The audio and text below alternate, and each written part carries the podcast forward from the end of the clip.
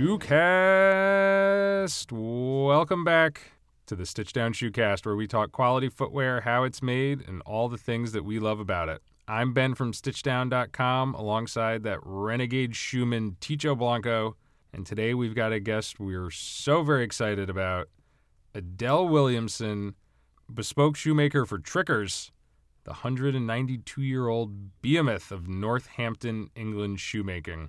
Before we bring in Adele, we just need to give a tender shout out to our sponsor this week, Grant Stone, whose fantastic new Chukka boots I've been wearing basically every other day for the past month or so. Check out grantstoneshoes.com to see their whole very deep lineup and go listen to our previous episode with Wyatt Gilmore, Grant Stone founder and just excellent, excellent person.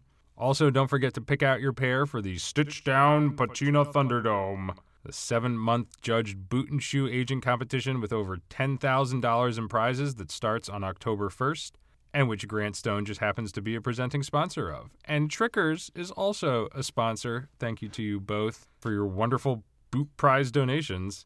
All entrants just need to be a member of the Stitchdown Premium community, which is kind of just the greatest place ever anyway. So head to stitchdown.com to learn more. This thing is going to be a blast. Can't wait to see what you all wear but it's time. One of Tricker's youngest bespoke shoemakers ever, Tricker's first female bespoke shoemaker ever, Adele Williamson. I have to ask you the most crucial question of them all.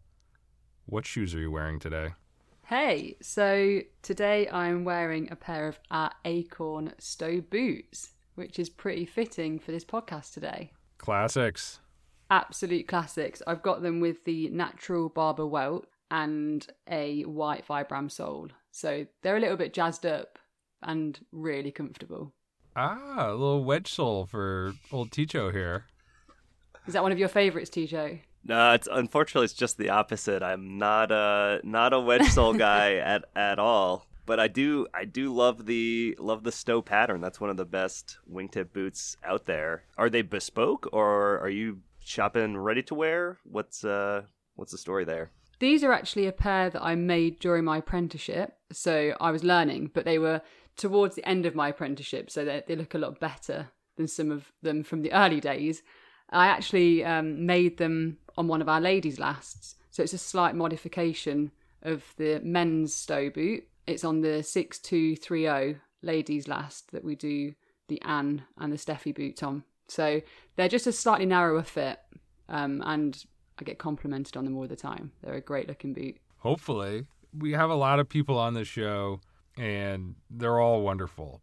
But the number of people who have actually made their own shoes and the shoes that they're wearing on the show or every day in life is actually quite limited. And uh, to me, it seems like quite literally the coolest thing ever. I'd say it's definitely perk of the job. I mean, I do have quite a lot of um, ready to wear trickers as well, but I think you've got to be able to make your own shoes and wear them with pride, haven't you, when you're a shoemaker? You know, I feel like when, you know, like if I cook something for myself, I don't enjoy it quite as much as if I go out to like a restaurant or someone else cooks for me because, you know, you're kind of seeing all the imperfections of it and you're, you know, have a per- very personal investment in it. Do you find that you do enjoy wearing shoes that you have made yourself more than something that you haven't made? No, that's a really good point actually, because like you said, you know where all of your mistakes are, and you look at that pair of shoes, and before enjoying them aesthetically, you can just pick out in your head what you did wrong at the time. I think it depends on how many mistakes you made and what the overall look is once they're finished. This particular pair are quite forgiving and I really, really, really like wearing them. But there's some pairs from my earlier days, like I said, that I probably just keep in the cupboard, stashed away with their shoe trees in and their shoe bags on, and don't really go back to them very often. I'm really critical of my own work, so it's not. I mean, I think you have to be as a shoemaker. You have to be really critical, and I'm quite a perfectionist. So the minute you know that there's a mistake in that shoe, I'd rather go and buy a pair off the shelf and not look at them in too close a detail. yeah, I, I try not to buy too many bespoke shoes from uncritical shoemakers. Personally, yeah, it's not a good idea. Like, ah, this, is, this one's fine. yeah, we'll just make this one, and it'll do. It doesn't match the other foot, but who cares? so, Adele, you're in your apartment or flat. Uh, I suppose I should use the correct terminology. And you've been working from there for what, like a year or so? Is that like you know? There's obviously circumstances in the world, but like you kind of moved your operation to there. Is that right? Yeah, that's correct. Um, when the UK went into lockdown last March, um, I took a carload of tools back to my house from the factory in Northampton and set up at home, which uh, was, you know, I was really lucky to be able to do that because being a bespoke shoemaker, you don't need any machines. Everything is just made by hand with your tools. So I felt really privileged to be able to go back to my house and set up in a small corner and and sit there and start making shoes from the comfort of my own home. And I haven't left quite literally. I still go back to the workshop in Northampton but at the moment I'm still based at home. I've got a slightly nicer workshop than what it started off at in March 2020 and I've expanded it slightly and it's it's just a really lovely, well lit space. And I sit in here and have my music on and make shoes all day, and it's just like heaven. Sounds great to me. Yeah, I've I've just been accumulating them in my home, despite for like a year not really seeing too many people while wearing them, but it seemed like the right thing to do. Look, I, I think your story is incredible and would love for you to tell it. How'd you get into shoemaking in the first place? And how'd you get to doing what you're doing right now, which seems like one of the coolest jobs that you can have? Yeah, it's a question I get asked quite a lot actually. How did you get into shoemaking? I suppose it's a trade that, you know, people don't really think still exists. Even in Northampton, some people don't realise that there's still a big footwear industry. I've always been really creative. My parents are creative, and I suppose I inherited their skills from quite an early age. And I took quite a big gap from school after studying A levels in art and design and textiles and woodwork. Took a few years out to actually establish maybe what I wanted to do with my career. And after a few failed jobs in industries that I'd rather not mention because I was so bad, selling ski holidays and things like that, really awful. And realized that actually maybe I should go back to making if I get I got sacked because I didn't sell any ski holidays and it was all based on commission. So I thought right this is definitely not for me. I had quite a long chat with people and with my mum and she said oh why don't you go back to go well, go to uni? And I said oh I don't know. And initially it was uh, you know I had an idea of going into product design but for me there was almost too many options with product design that at the end of my degree I could have made anything or designed anything. And I wanted something more specific. And I suppose you can't really get more specific than shoemaking. Probably not. no, absolutely. I'm from Leicester, which once was the capital of women's shoemaking.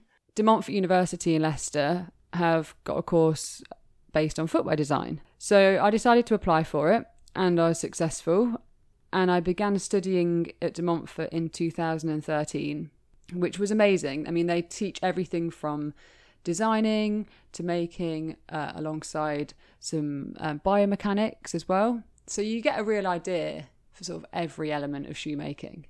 It wasn't really until my second year that I realised, however much I enjoyed the design element, I really enjoyed the making. That's when I actually approached Trickers who were, you know, an hour down the road in Northampton, approached them to see if I could do an internship there, just to see what their standard of making was like compared to what I'd learned at university. From then on, I just absolutely fell in love.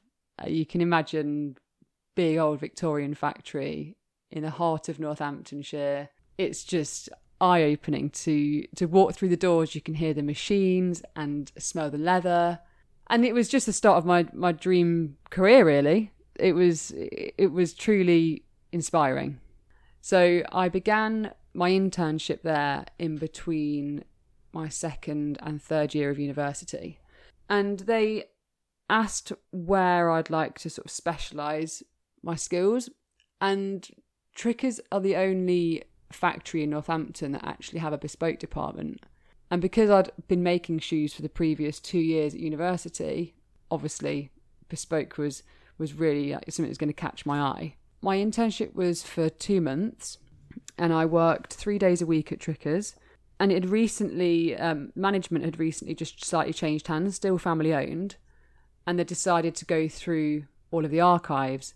So my days were in the morning, I'd be making bespoke shoes, well, learning to make.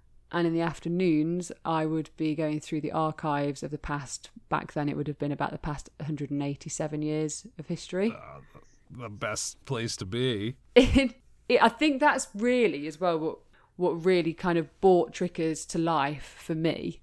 Because alongside working in the small workshop with two or three of the makers, using these tools that had been around for decades, I then in the afternoon got the chance to see the history of the company and how it had developed.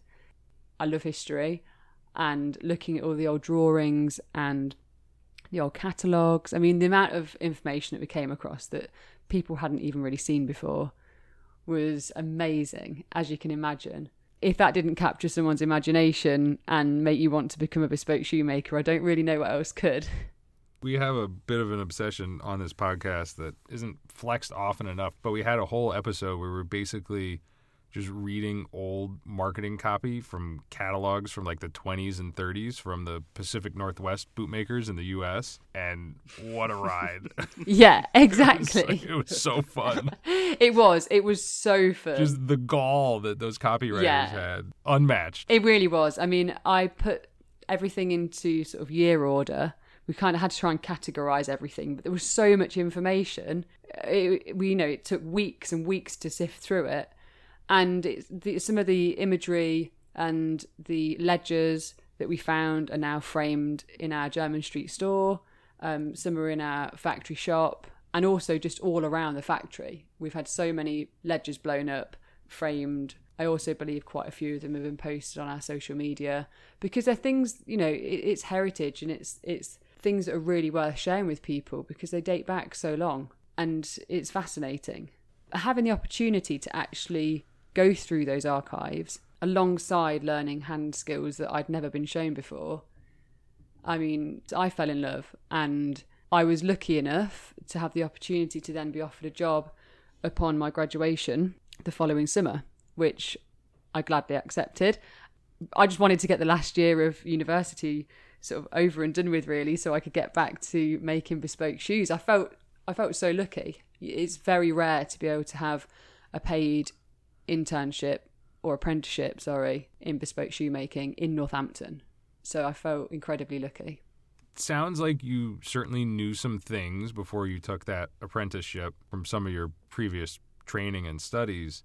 I, I imagine they kind of treat you like you don't know anything on day one at Trickers. Like, how, how do they start? They're like, okay, you're going to make shoes completely from scratch all by yourself, but today you're learning X. Well, yeah, I mean, the thing is actually, from university, I thought I've got a quite a good idea of how to make a shoe. And then once I stepped into Trickers, I realised I actually knew nothing, which was was quite funny because a lot of the shoes that you make, at, well, all of the shoes that you make at university are all design concepts and they're all cement construction just stuck on sole units. You know there's no actual i mean there's skill but there's no obviously welting and the traditional techniques. We just we just learn sort of the fast variation of shoemaking. I was actually taught from scratch. Um, scott mckee who was the shoemaker that originally taught me at trickers he started off by showing me how to round an insole which now looking back i think how did it take me so long to learn how to properly round an insole? And now you know when you actually watch somebody do it for the first time you realize how difficult it is and how you have to get so many knife skills. And it's all even about holding a knife. It's it it's really really intricate work and you have to practice every element over and over again. So it really was every day you'd come in okay we're rounding insoles today and you'd do that for two weeks and then you would move on to the next thing and then go back to rounding insoles again at some point and perfecting the skills that you learned originally. It's just a lot of repetition, a lot of patience, and like I said before, needing to be a perfectionist is is quite important because every step of shoemaking has a knock-on effect to the next step, and if you don't do the first area of the shoe correctly, then the end product just it won't be as high enough standard. Yeah, I built um very very similar situation. My first Lego set for the first time in over a decade. finished it last night, and I got halfway through it, more than halfway through it, and I was like, "Oh, I, I did it wrong," and I had to pull it all apart. Oh no. which you can do with Legos. But now I have a little race car sitting on my desk. Yeah. and that, like, that's, that, that was daunting. that's the that was the most daunting thing I'd en- encountered in months or possibly over a decade. Like to imagine Lego. It's the Lego. making a mistake while making a, a pair of shoes that you know these materials are expensive but more importantly time and doing your job correctly involves seemingly barely making mistakes i imagine Yeah. I mean, once you've made a mistake, you tend not to do it again because you certainly learn from it. It's an expensive and time consuming mistake. Shoemaking by hand is, is a lot to do with building the foundation, really. And once you've got the foundation of the shoe perfected, every layer from there has to also be built on that in the same way. I mean, today, for instance, I was stitching a sole. Once I had stitched a sole and then I'd laid down the channel, I then had to trim the edge of the sole. And if one slip with that knife, you'll slice straight into the upper. And then you've got to start again. And you've almost finished the shoe.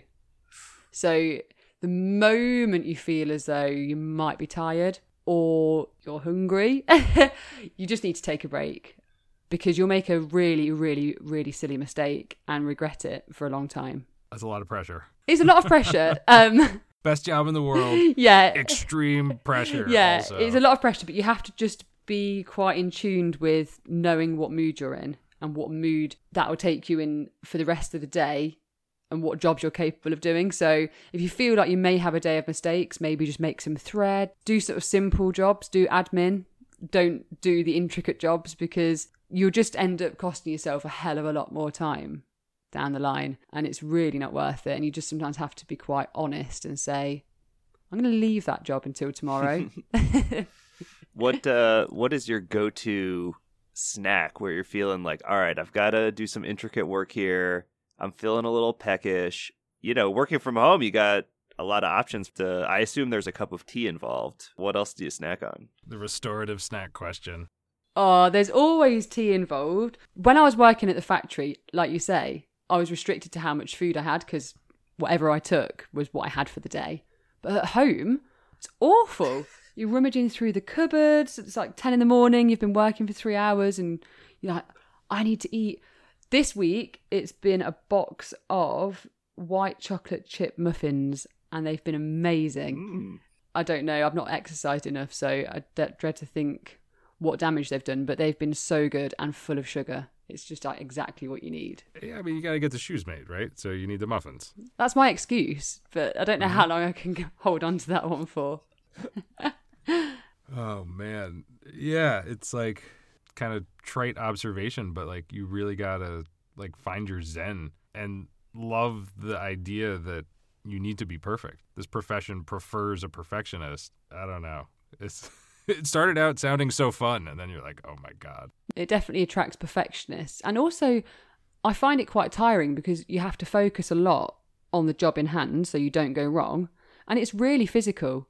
People quite often find it difficult to understand how physical shoemaking is. tell us about that everything's on your lap. So you're sat there with a shoe in between your thighs and you've got restricted space. You've only got your arm span to be able to pull the threads out, and every pull needs the same tension, and everything needs to be tight and even. So, you know, you have to have really strong hands, strong forearms, strong shoulders.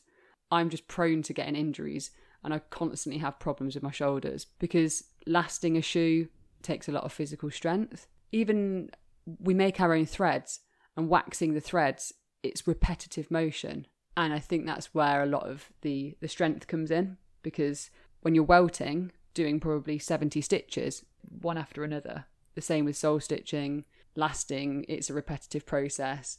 So everything takes its toll and it's nice to mix things up. I try not to stitch maybe three pairs of welts in in three consecutive days. I try and make sure that the jobs I do complement one another because you do get quite tense as well because your knees go I'm doing the action as we speak. So your knees go high and then your back huddles over and you end up just looking like a really old person sat there. it's not like the most attractive position to sit in. So yeah, you have to remember just sometimes to relax and to stand up as well and do lots of stretching. Uh, but yeah, it's a really, really physical job, a physical job that I love, and you get quite a few injuries, just general knife injuries, cuts, and especially in the day and age we're living at the moment with sanitizer. And every time you sanitize, and it gets in every small little cut, you're like, ah! it's not pleasant at all. um, I mean, my hands don't look very feminine. Like, there's definitely no fake nails, nail polish. It's just like black hands all the time. Are there any kind of like exercises or things that you do to kind of prepare your body to kind of handle the physical toll of of making these shoes every day? Yeah, I had um after working for say 3 years, I started to get really bad back pain and I went to see a physio and she said one side of your back's got really strong muscles and the other side they're basically like just you haven't got any muscle at all because of the position you've been sitting in whilst working. So now I have to do boring exercises all the time to strengthen my back but they make a huge difference. So it's really it's really important because I'm still quite young, um, and I intend for this to be my job until I retire. So I think as long as I want to do this, I need to really look after my body. So lots of stretches and lots of yoga, strengthen the core because it does really help. It makes a huge difference. Um, a colleague of mine, he's six foot two or three, and he gets really bad hips because the positions we sit in you know you like i said your, your knees are quite high and you forget yourself because you're doing a job and you're so engrossed in the job you forget that you actually need to straighten your back and relax yeah i don't i don't want to grow old and be hunched over with really bad joint problems it won't be worth it so have to look after yourself man stay at it i guess i don't know this isn't what i do every day so i can't really give you any tips no it's worth it i mean i love the job I wouldn't stop doing the job. I'd rather just work on my body and then be able to do what I love. So that's the most important thing. Let's talk about how it all works at Trickers. I want to get a pair of bespoke shoes made. I call you and say, Adele, let's do it. What happens after that from a customer perspective? And then what are you doing that maybe people don't even realize? Yeah, sure. Uh, recently, actually, we've had tons of those calls, which has been great. I think since lockdowns have ended, we've had um, more inquiries than I have known for my whole time at Trickers. So we've had lots of hmm. lots of new inquiries. Uh, so I was with a customer yesterday. I've been measuring up roughly two a week, which is really really good. We get a lot of inquiries, and I like to ring them. That's the first port of call. I think email you can send some prices, but I think actually talking on the phone, they can get a much better understanding of what you can offer, and you get a much better understanding of what they need. So I think it's really important to have that initial phone call to establish from both sides where where we can take this. Call the customer, discuss their needs, and let them know a little bit about us and what we can offer. Usually, most customers tend to have an idea of what they like. We have had a few customers that are completely clueless and they want to have a lovely pair of shoes, but they're unsure what we can offer and what they want, which is it's nice. I think both scenarios have got pros and cons because sometimes you can be really imaginative with them and sometimes a customer knows that you know they know exactly what they want and that's great because they walk away with a product they're really happy with. We arrange a, fit, uh, a sorry a measuring for them. During lockdown we were doing home visits which was which was fun. And usually we just offer our measuring service in Northampton and in our Jermyn Street store in London. We meet the customer and everything's traditional down to the fact that we measure we draw around their feet on a piece of white card with a pencil and a tape measure it's really really that simple uh, we take five measurements of each foot, and then we do impressions of both feet as well. So they stand in, a, in like a foam like substance, and it just gives the last maker a great idea of their arch and just outline and another sort of backup from the, the drafted pencil drawn outline. Uh, and the, the actual measuring process itself takes roughly 20 minutes. And it's usually the discussion around the measuring process that takes a lot longer. I like to give them a real good idea of of the process and the time scale and the materials that we use. I think it's really important for the customer to fully understand the standard of service that they're they're receiving because you know they're spending a lot of money and it's a bespoke exclusive service. I take samples of leathers, we discuss shoes that are on the shelf. They sometimes try ready to wear shoes on just to get an idea of style and colour. And then we go down to every detail from the upper, the lining, the eyelets, upper design, toe shape, the welt, the sole. You know, we go through every single element of the shoe and make a spec of exactly what they want. And I always reassure them and say, you know, we've got this spec, we're going to do a try on for you. And there are parts of this that we can change at a later date. So if you have a change of heart with the sole, we can address that later on. Even if you have a change of heart with the leather, whilst the, the last is being turned, we can have another discussion. I think it's really nice to be open and to let them have a bit of time to think because some customers can be overwhelmed with the information if they don't know shoes very well. So I try and give them a really genuine service, and I think it's important um, to do that for them. Absolutely. Now, in terms of what Trickers offers, where you can go with that, you know, as a customer, what would you tell me? Like, from what I understand, I can get, you know, a, a Bort- Borton, which I believe is vaguely how it's pronounced. Yeah. And not Burton. At least that's Borton. what- yeah, no, you got it right first One, one of your bosses, David, calls it. and you say, okay, I want this leather, and obviously alas, that's exactly for me. You know, what else is possible from Trickers Bespoke? So we obviously can offer any of our stock styles in bespoke. No problem. That's absolutely fine, of course. So they can look through the brochure, they can look in the shop, they can look on the website and pick any style. But also, you know, we can do styles that don't exist in, in the Trickers range. So more traditional styles, we can add rows of broguing, rows of punching, we can change design lines. We really do design a shoe specifically for that person so they can walk away with a shoe that nobody else has got, which I think is a great thing to take away from a bespoke pair of shoes. Some people really want to walk away with a bespoke Bourton or a bespoke Stow or one of our other iconic styles, which I think is fantastic as well. But the beauty of bespoke is that if a customer wants to have an extra row of stitching on, on the toe cap, they can. Or if they'd like to have their initials somewhere hidden in the shoe, again, they can. For some people, that that's what they're after. We also offer exclusive leathers within our bespoke range. That's another thing that, you know, people wouldn't be able to buy off the shelf. So we can discuss those. We have samples of different leathers, complete one-offs that, that they won't find anywhere else. And they can choose to have different components of the shoes made out of different leathers if they wish. There's a hell of a lot of flexibility with bespoke. It's really down to just what the customer wants, to be honest. Yeah, I guess speaking about the the customers, who are these people that two of them a week are ringing you up saying, "Hey, I'd like some bespoke shoes." Are they, you know, people who we were talking with our friend Jesper about people who have, you know, weird feet? You know, are they people who have particularly strange fitting needs? Are they just people who love trickers and want to kind of take things to the next level with, you know, a bespoke pair?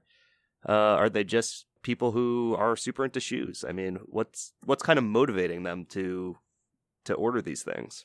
I think you've listed a few um, of our customers there already, to be honest. We have a lot of people who've bought Trickers for many, many years, and they've decided that they've got to the stage in life where they want to treat themselves and have a bespoke pair. For instance, I had a guy a couple of weeks ago who said I've, he's always promised himself when he retires he'll have a pair of bespoke shoes. So it's, you know, a, a real gift to It's- himself. that's the key. As soon as you stop making money, spend a lot of money. Exactly, On yeah. That's it. I love that goal. So you can aim for that too. Might be a way off yet, but you can get there. so we have, you know, people like him, for instance. We do also have a lot of generational Trickers fans. We have fathers who introduce their children to Trickers at an early age, so they make them in at, you know, once their feet sort of stop growing and decide to have a pair of bespoke shoes because that's what their father and their grandfather did. And it's purely traditional. Nothing to do with the fact that they need them. Their feet fit perfectly into ready to wear shoes, but it's something that they've been brought up around and it's a lovely tradition, I think, for them to pass on down the family. That's two of our customer types. And then, like you mentioned, some people who can't fit very well into any ready to wear shoes it tends to be bunions that that people have problems with mainly but also some people are slightly flat footed. We have a lot of people with quite narrow heels and quite wide joints. People, I'm not sure about you guys, but I've got quite proportioned feet and I'm very lucky. And until you start meeting these people who have issues with their footwear, you don't realize the implications that it actually has. And it must be awful. It's it's a real pleasure to be able to make shoes for people that look really nice and are comfortable and they've never had that before. So it's a real perk of the job. Well, we actually at least claim quite publicly to have exceedingly normal feet. Whether or not that's true, I, I think we need some sort of inspection. I'll come and measure them for you and let you know. Perfect. and then make me some shoes because despite that, I would still love to have some bespoke shoes at some point. So I'm going to think about that while we take a quick break, and we'll be right back with Adele from Trickers. All right, Ticho. So we both own very excellent pairs of Grant Stones. I've actually got a handful at this point. You've got your country derbies in cognac pebble grain, a wonderfully gutsy leather, as Wyatt might call it, and I think it's high time that we gave some updates. So lay it on me. How's that country derby working out for you? How and when are you wearing it? What are your overall thoughts on, honestly, a really lovely shoe?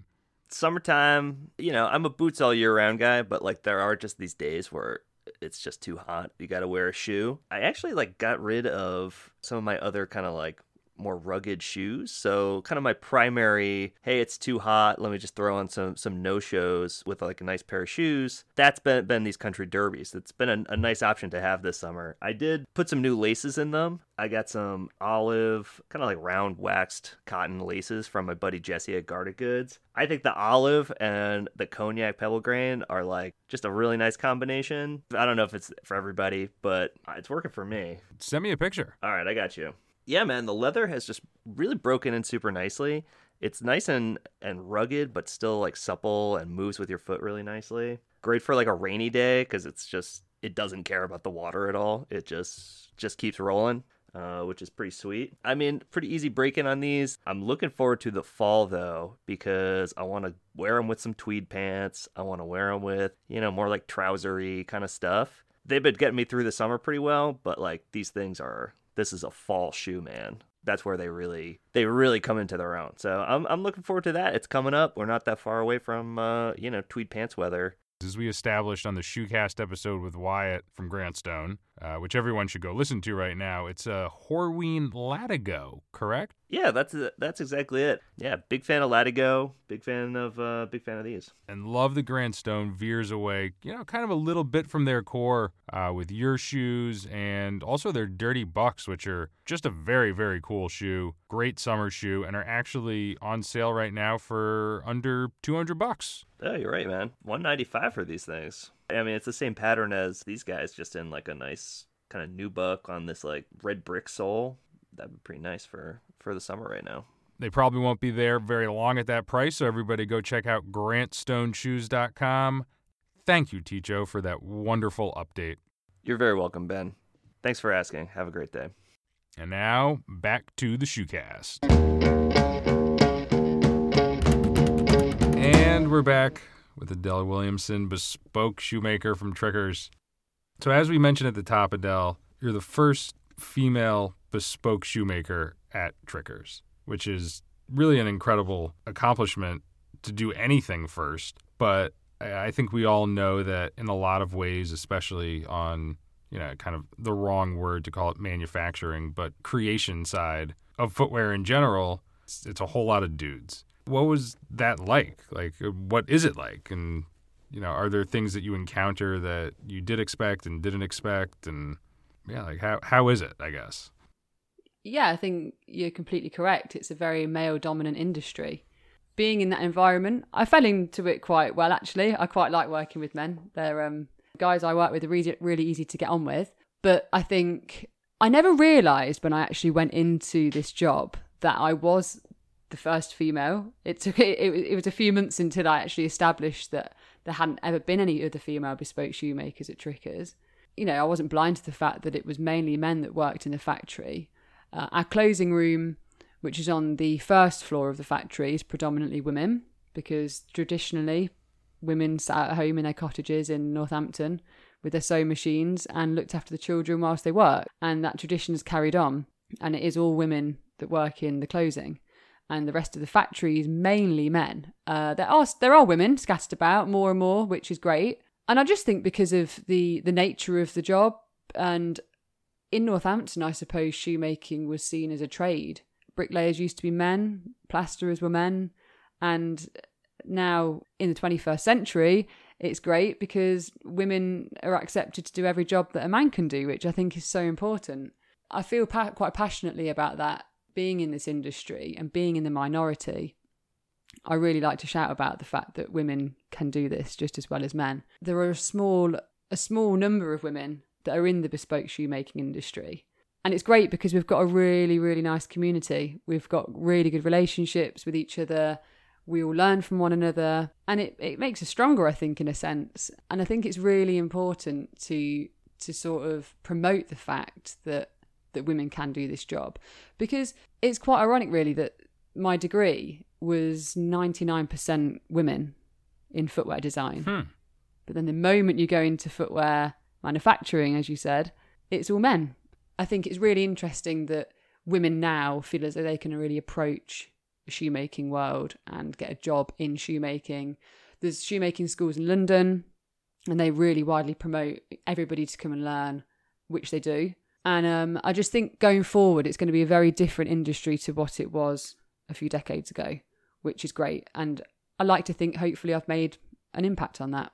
Do you think that you bring something different, or is bespoke shoemaking bespoke shoemaking and it's skill based and you just have to learn it? I said to my um, my boss when I was learning, I said, surely anybody can do this as long as they they learn the same things I'm learning. And he said, no, absolutely not. You you need to have an eye for detail.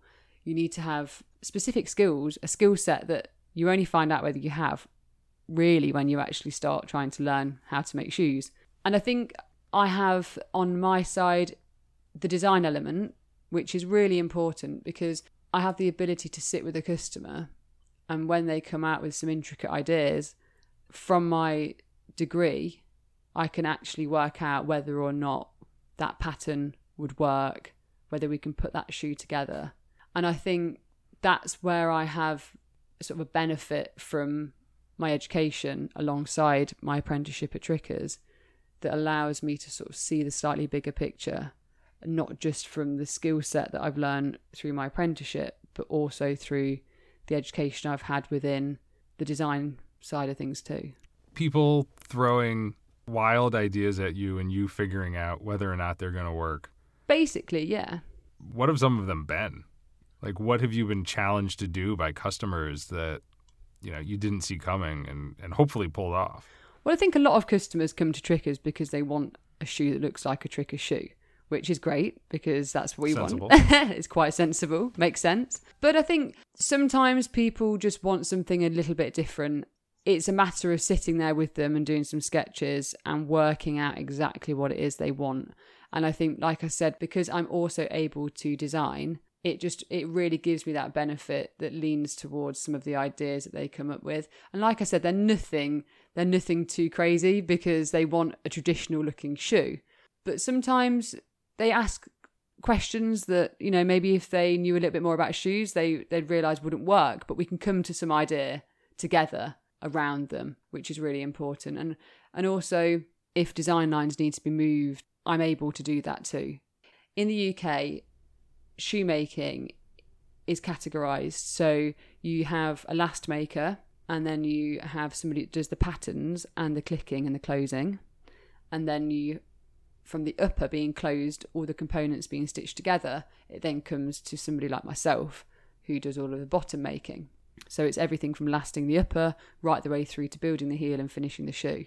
In other European countries, shoemaking is taught from one person doing everything from the patterns right the way through to the finished shoe. And even though in the UK the traditional way is for somebody just to be the bottom maker, i.e., myself, my skills lend themselves to also adapt to the other side of the patterns and the closing, which I'm not claiming I'm any expert at, but I have enough of an idea for it to work well alongside the bottom making that I that I sort of specialize in. What's the coolest shoe you've ever made? Not for yourself. Maybe for yourself. Oh, that's a really Any good shoe. question. The coolest shoe I've ever made.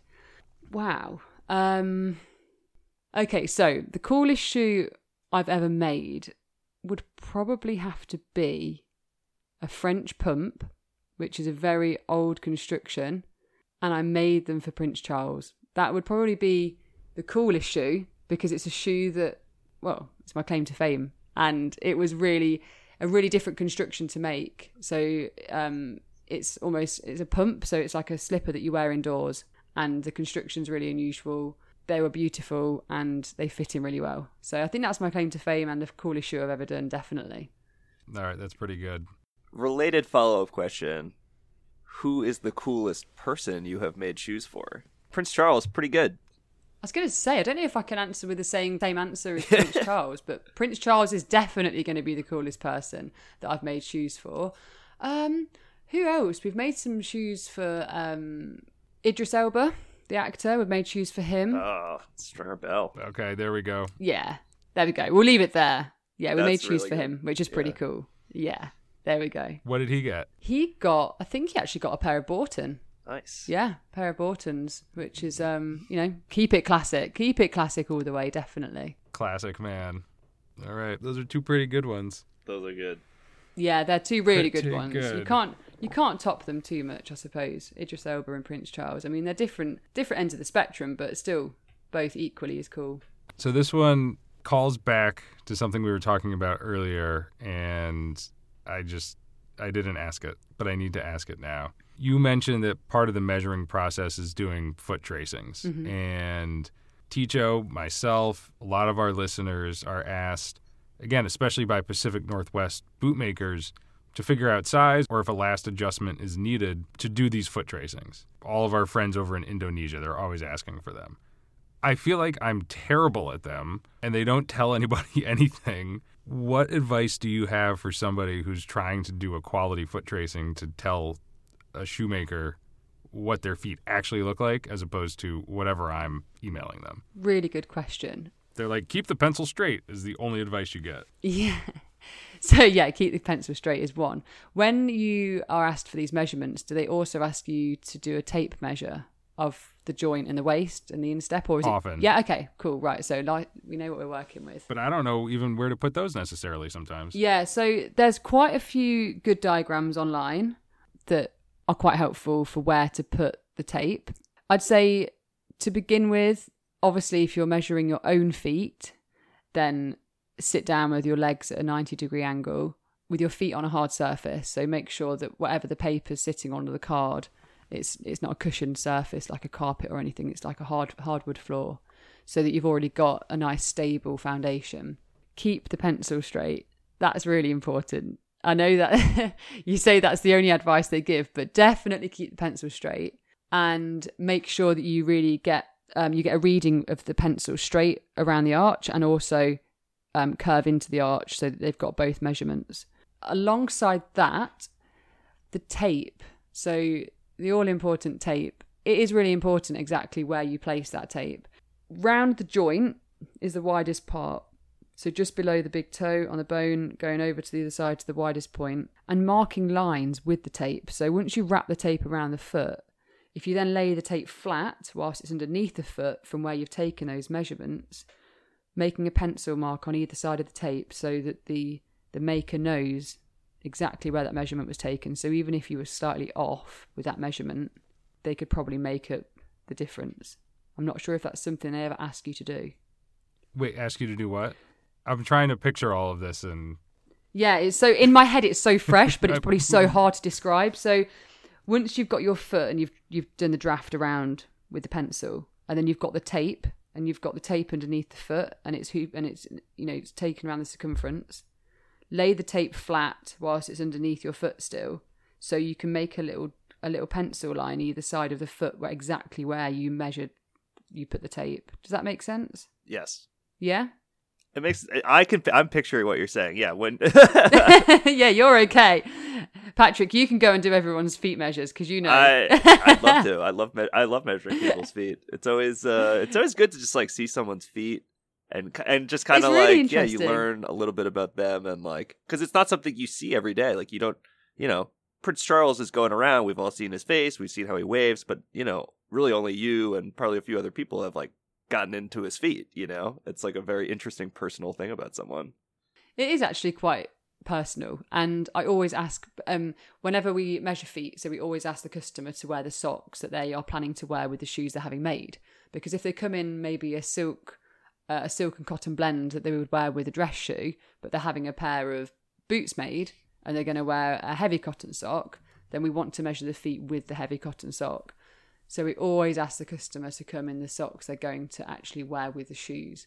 When I'm measuring the feet, I also feel the feet because you need to see if there's anything that's slightly abnormal or anything that's sticking out in an area that you need to pick up on and take an extra draft. And it took a while, if I'm honest, to get used to actually manhandling a stranger's feet because that's pretty much what you're doing. They walk in and within five minutes, their shoes are off and you're feeling their feet and you have to you know you're down there and you, you you're making sure that everything is as it should be or everything's as it looks.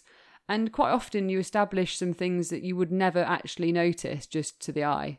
So it's really important to make sure that you can you can feel the feet and i take pictures of the feet as well um, because again it's really good for a mental note to make sure that you can remember exactly where certain things are on their feet so that's really important what is one thing that you kind of routinely see when you're you know looking at people's feet that they didn't maybe take into account when they ordered the shoes they walk in wearing that you can just immediately see like yeah these shoes are wrong for you are there things that people i don't know maybe this question doesn't make as much sense as it did in my head No, no, I love this question. We got it. We need an answer to this question. no i think i do really get that to be honest What are people not understanding about their feet that could really help them, especially with ready to wear shoes?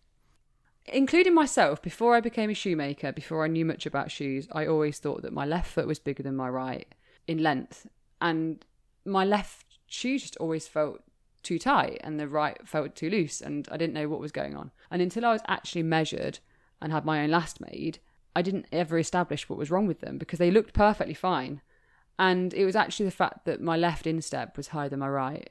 So I'd put a shoe on and it'd feel tight, especially a boot it would feel really tight around the lace area where my instep is because my instep's much higher and I'd struggle to get the left shoe on as opposed to the right.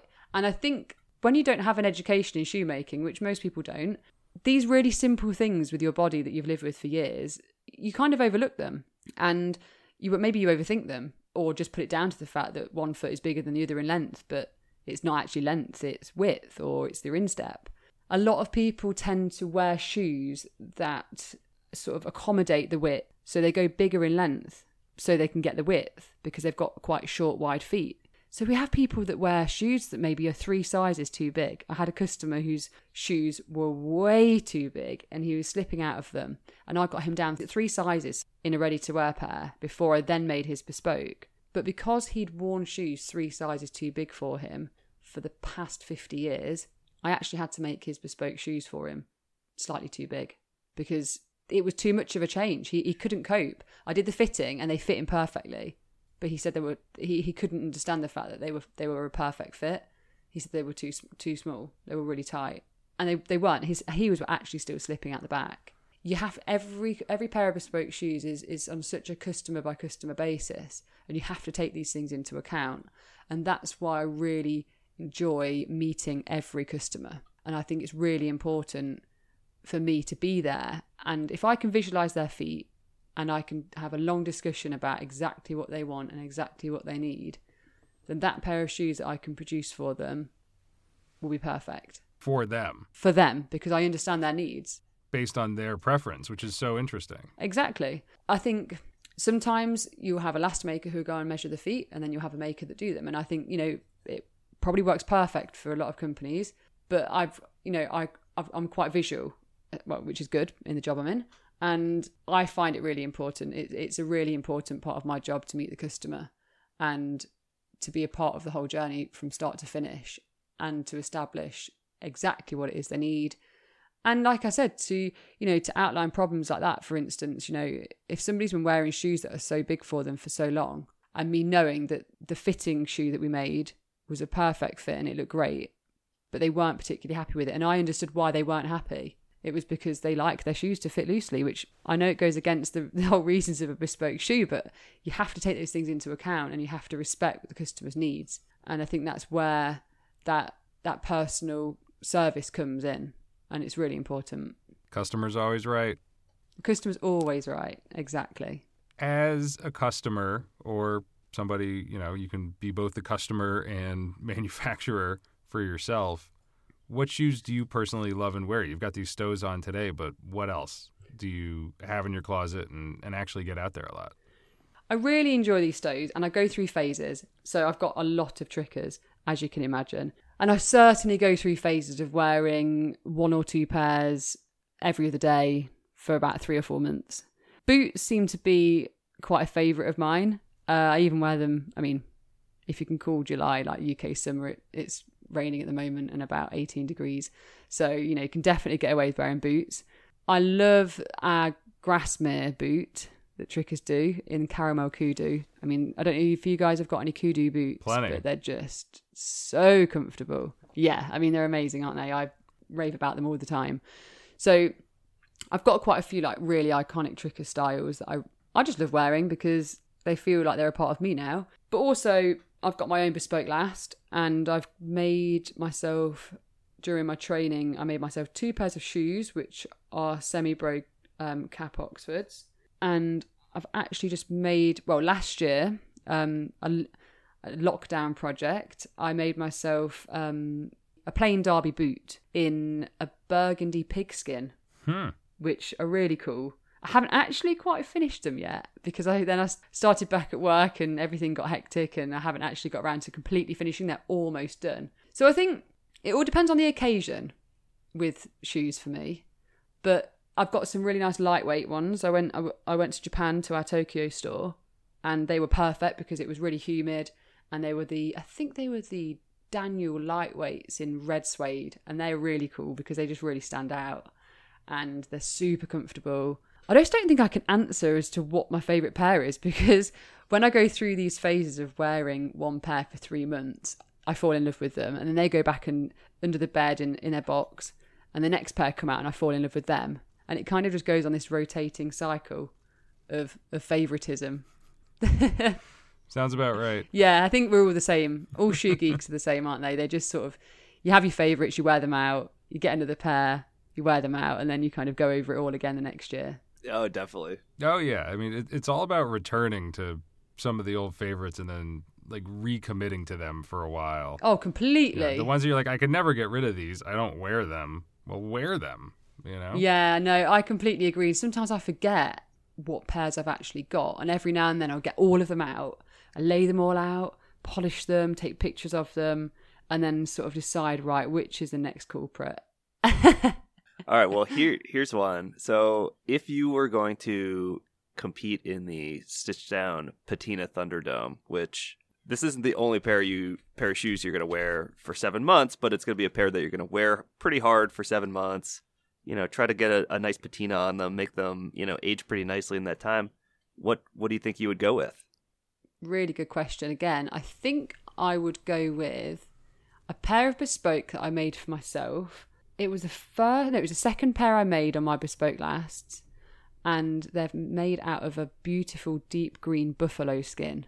And I've only worn them a handful of times because every time I get them out, I don't want to get the soles all messed up. And, you know, you get really precious about things like that, don't you? And they live in the cupboard most of the time, which is such a shame.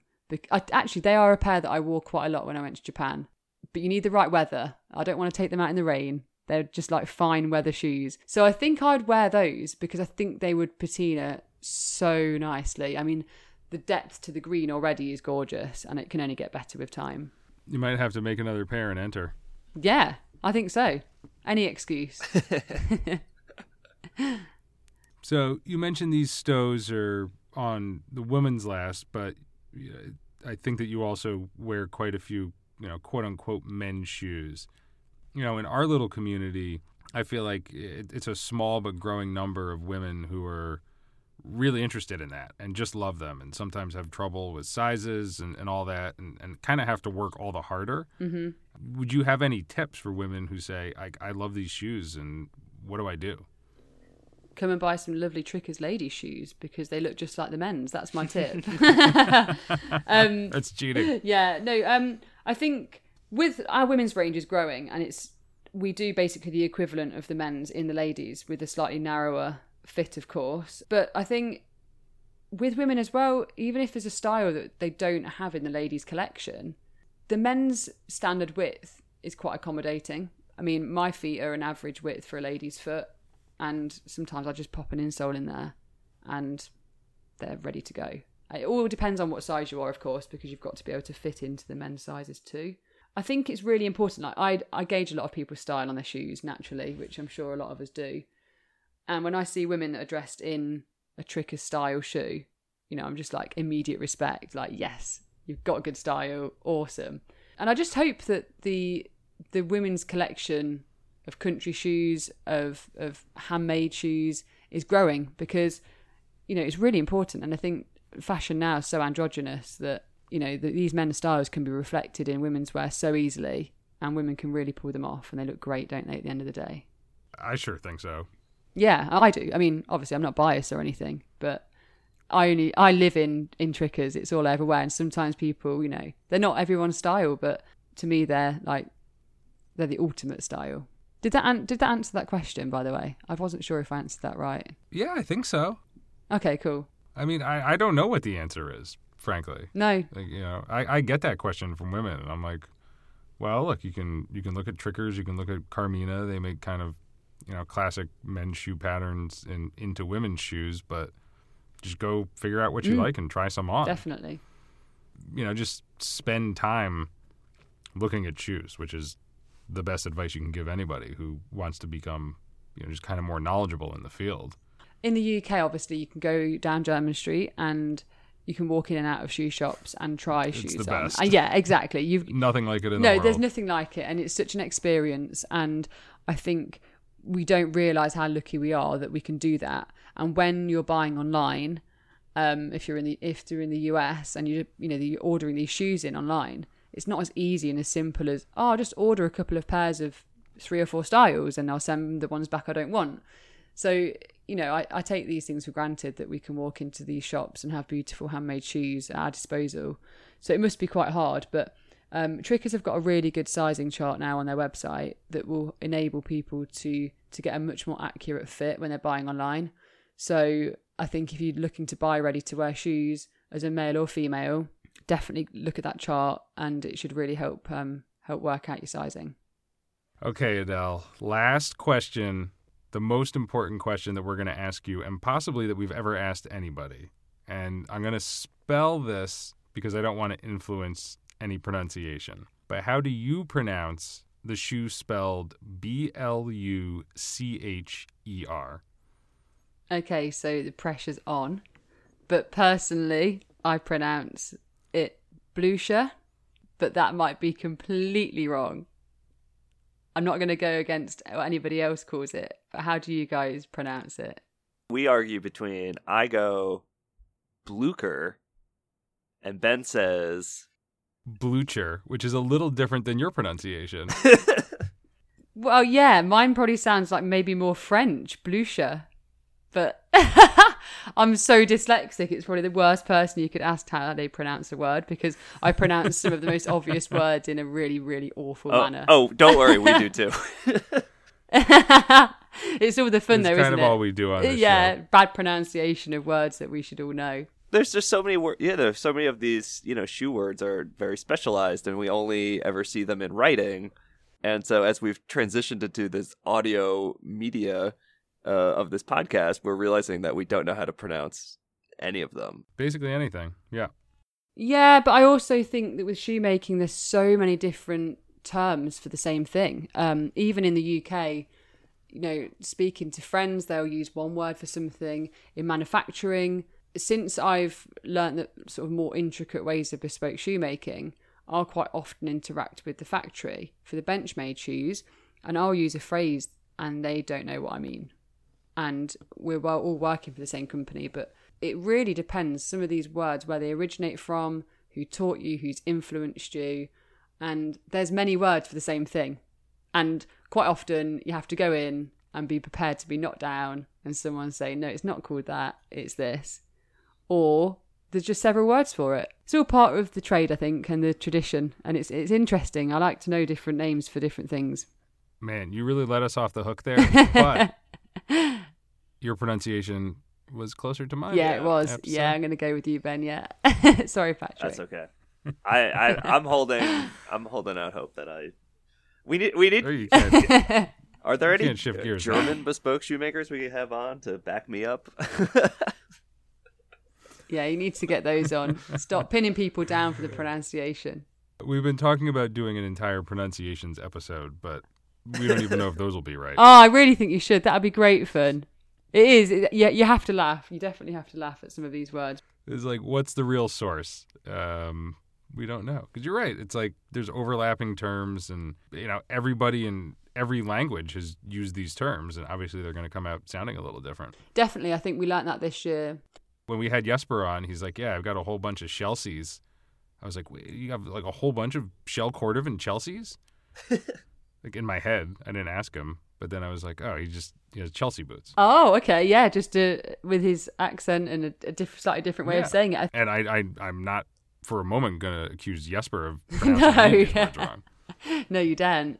Um, well, we had the shoemakers conference that we have every year, and it's normally hosted somewhere in the UK.